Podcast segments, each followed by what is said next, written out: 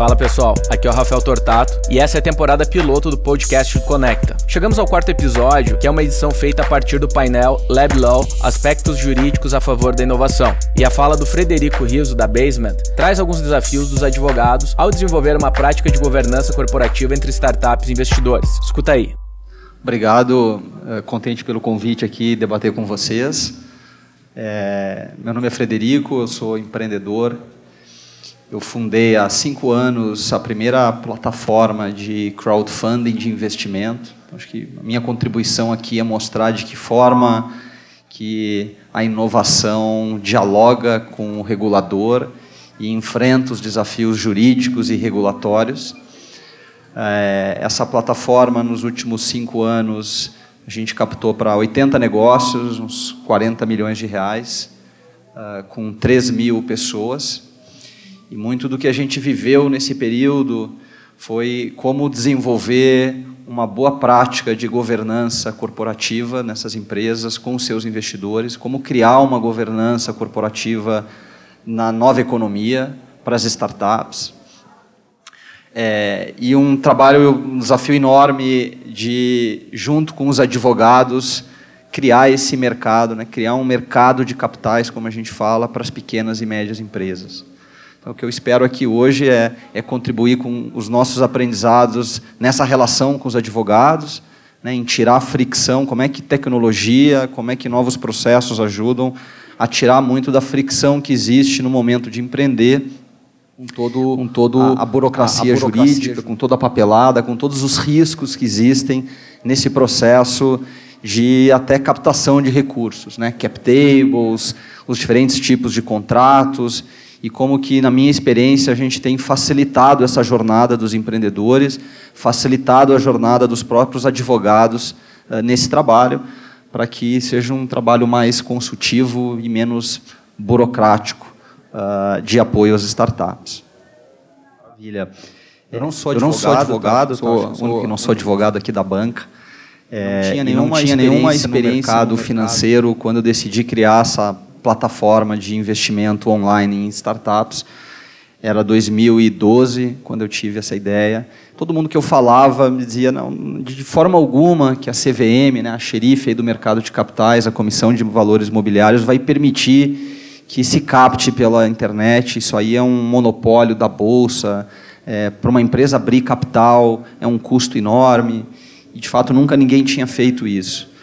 E acho que muito do empreendedor, às vezes, quando ele conhece muito do problema, ele tem uma aversão a atuar naquele mercado.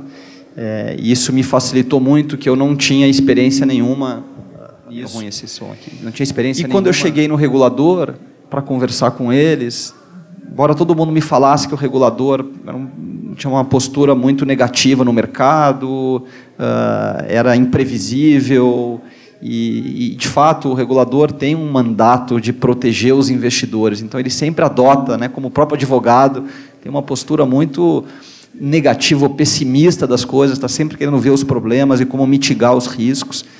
Mas eu encontrei lá em 2014, já, faz, já fazem cinco anos, eu encontrei no regulador na CVM uma equipe altamente aberta para a inovação. Mais recentemente, se vocês acompanham o mercado, aí, principalmente o mercado financeiro, Banco Central, CVM, se fala muito agora no sandbox regulatório, né? espaços e, e movimentos criados dentro desses reguladores, desses órgãos regulatórios, para favorecer a inovação.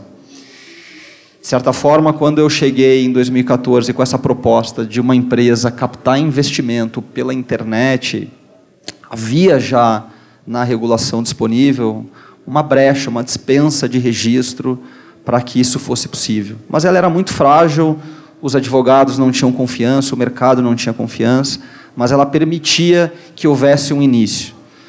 É, a nossa, para nossa surpresa, é, a CVM recebeu muito bem o, a possibilidade de ter um empreendedor que viesse com uma postura bem moderada, né? A maioria das pessoas que iam lá na época falar com a CVM, vamos fazer crowdfunding, queremos captar com todo mundo, né? e vamos captar não sei quantos milhões.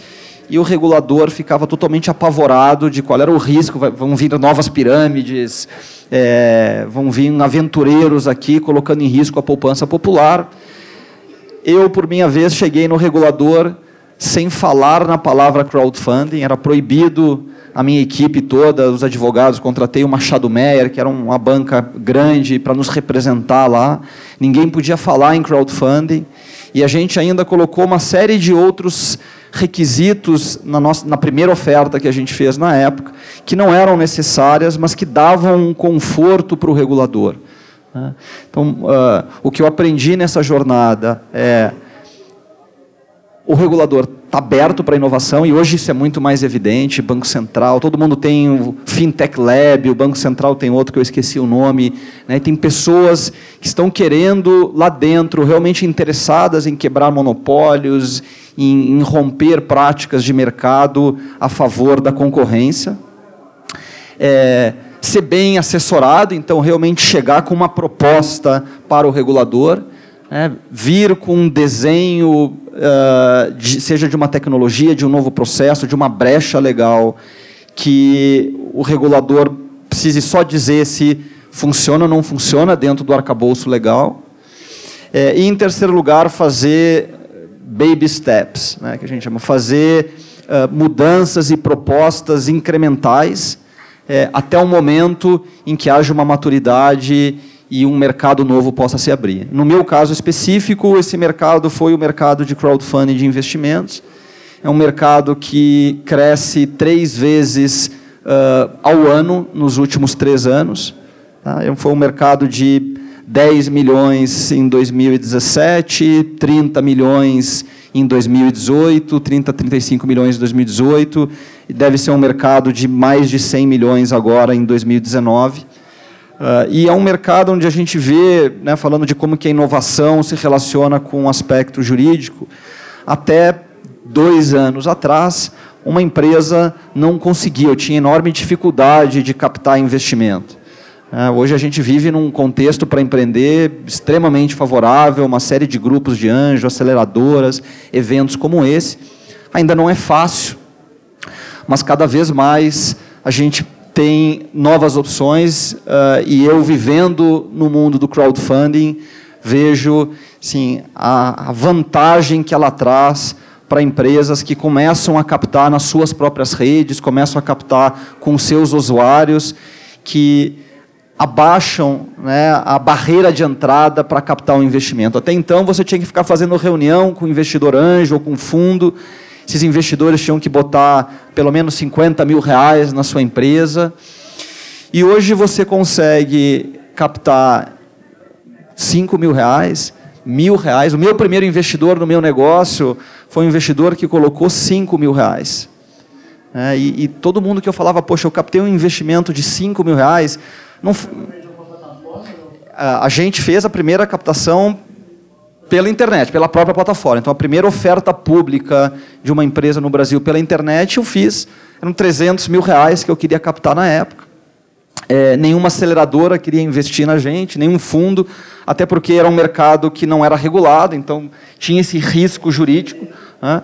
Uh, mas a partir do momento que eu captei 5 mil reais com um investidor que, como o Daniel, por exemplo, tinha experiência em venture capital e que olha o empreendedor e fala, poxa, eu vou lá e boto 5 mil reais. Para esse cara botar 5 mil reais é o que ele vai gastar muitas vezes no fim de semana com a família dele. Não, não, o, o, custo, a barreira de entrada de um investidor desse é muito baixo. Né? Então, numa reunião de meia hora, eu convenci o investidor, ele falou, pô, muito legal a sua ideia, pode contar comigo, 5 mil reais. Ele entrou no meu site, botou lá, apertou o botão, aparecia a carinha dele. A partir disso, era ficou muito mais fácil eu captar mais 5 mil reais, mais mil reais. A partir do momento que eu tinha 50, 100 mil reais, pela internet as pessoas começaram a chegar e eu captei em 30 dias 300 mil reais. Seis meses depois eu já tinha 30 pessoas que tinham investido em mim, eu precisava captar 500 mil reais, foi a mesma coisa. Demorou mais três anos para eu achar o product market fit, Nesse momento eu tinha 60 pessoas para investir, que já investiam na minha empresa, eu queria captar um milhão e meio de reais. Em quatro horas eu captei um milhão e meio de reais, sem fazer nenhuma reunião com nenhum investidor. Né? Eu me preparei, arrumei meu pitch, já tinha uma base de pessoas. Aí eu já tinha um negócio. Três anos depois eu já tinha um negócio.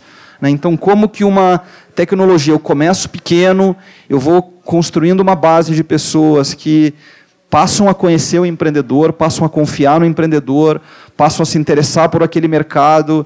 Isso vai criando um, um, um efeito de rede, um efeito exponencial que é cada vez mais fácil captar dinheiro, porque as pessoas me conhecem, os meus investidores me conhecem.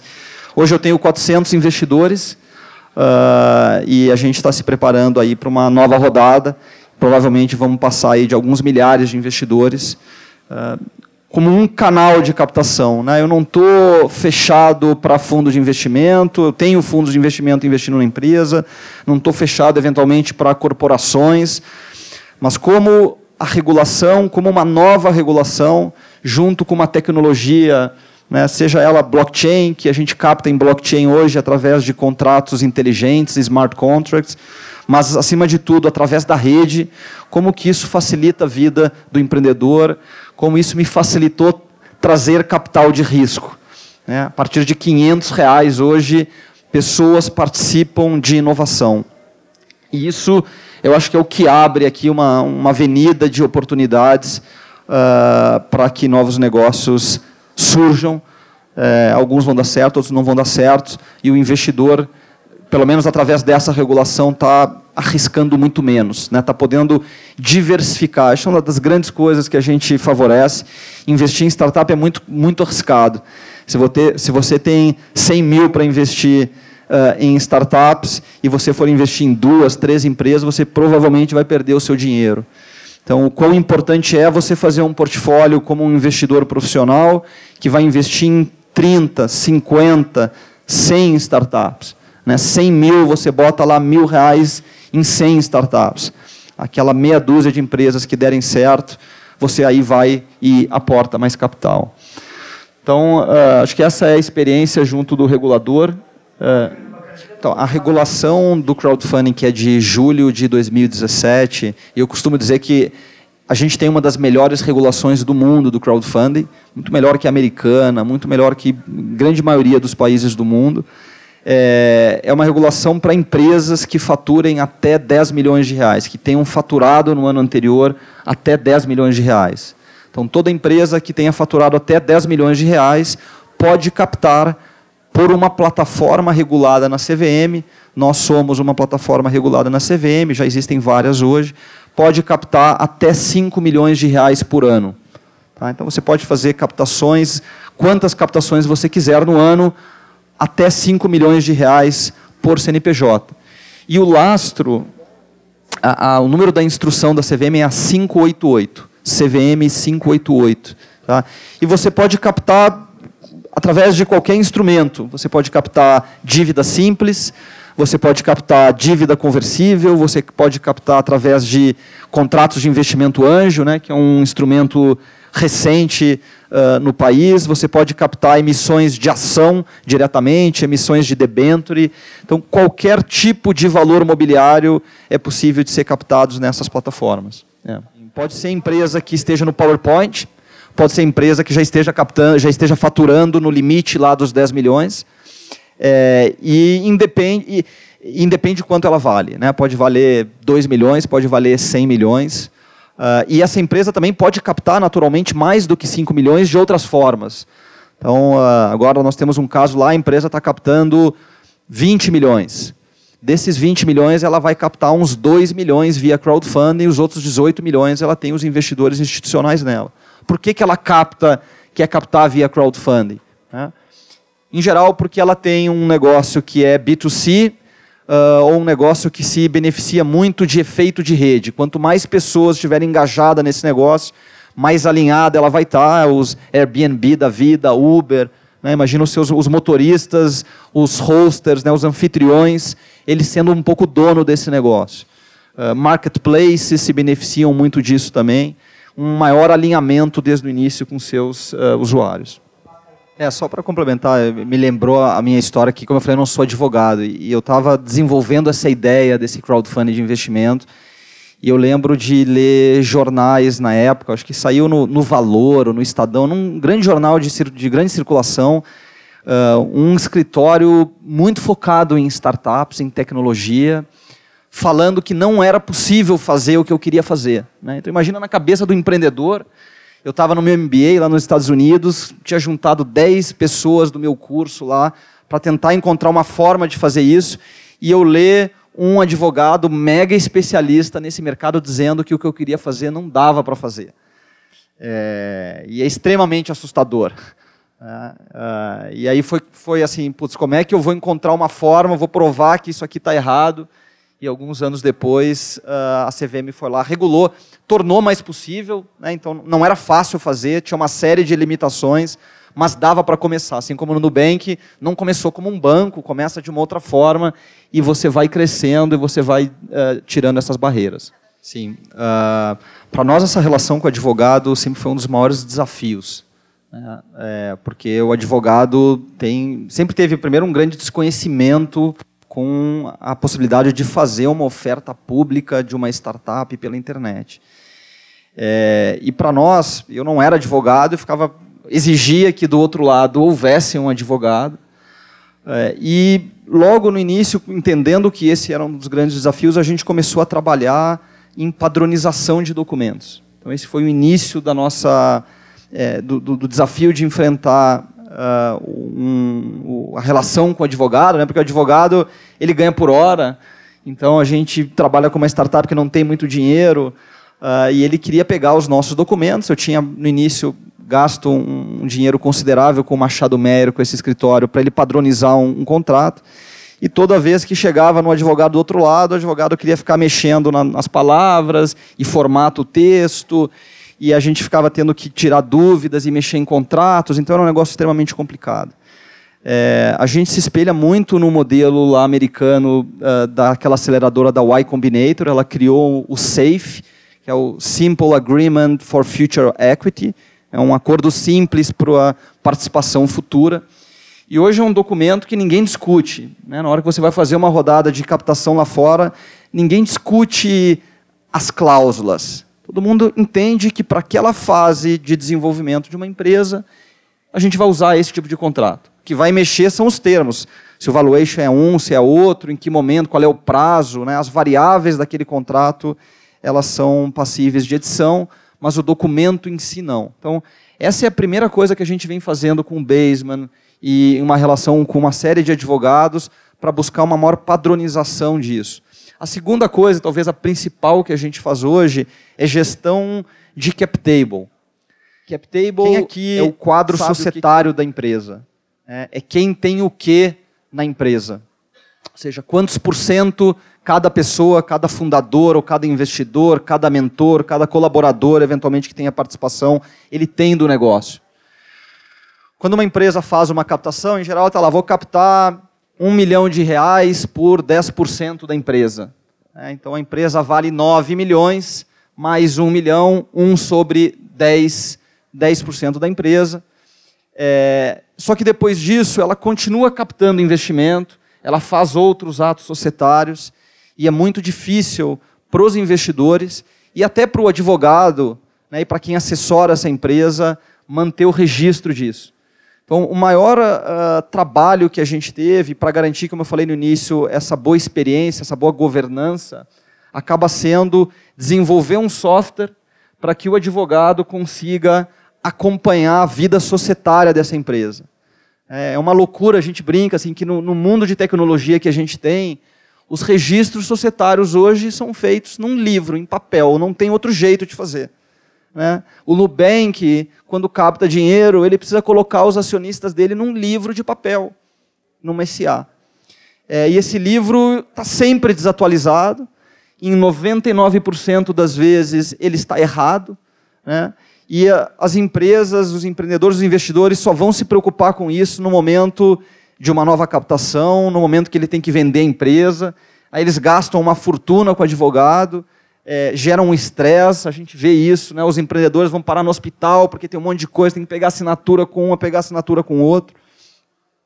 Então, no final do ano passado, a gente fez até a primeira operação, como eu citei aqui, em blockchain. A gente colocou, representou ações da nossa empresa no blockchain, no Ethereum. Mas mais importante, vocês entrarem lá na rede do Ethereum, no Etherscan, vocês conseguem ver todos os nossos investidores. Né? As chaves são criptografadas em anônimo, mas você consegue ver toda a distribuição. Mas o mais importante é entrar numa plataforma e entender quantas ações eu tenho. Né? Porque eu não consigo ir lá ver o livro, ninguém vai no meu escritório para pedir o meu livro societário. Então, quantas ações eu tenho? Que direito eu tenho nessas ações? Eu tenho tag along, eu tenho drag along. Deixa eu ver o lastro disso, deixa eu ver a foto do livro onde isso está assinado. Né? Deixa eu ver se não for uma ação e for uma dívida conversível, deixa eu entender como ela converte, deixa eu entender o prazo de conversão, deixa eu entender os juros que estão correndo sobre a minha participação. Então, todo esse acompanhamento, e para o advogado, que a gente vê é muito difícil, né? ele coloca o estagiário lá para fazer, para acompanhar, para ler os contratos. É, muitas vezes as cláusulas estão escritas, mas ninguém teve o trabalho de representar aquela cláusula no código né, e dizer exatamente como vai converter um mútuo conversível. E a maior parte dos erros ocorrem nos mútuos conversíveis, porque tem muitas formas de se converter isso. Então, muito do nosso trabalho hoje é digitalizar quadros societários e entregar uma ferramenta para que o advogado, quando uh, seja contratado pela empresa para entrar numa etapa de captação, para que ele dê uma experiência melhor para o seu cliente empreendedor, junto do relacionamento com seus investidores.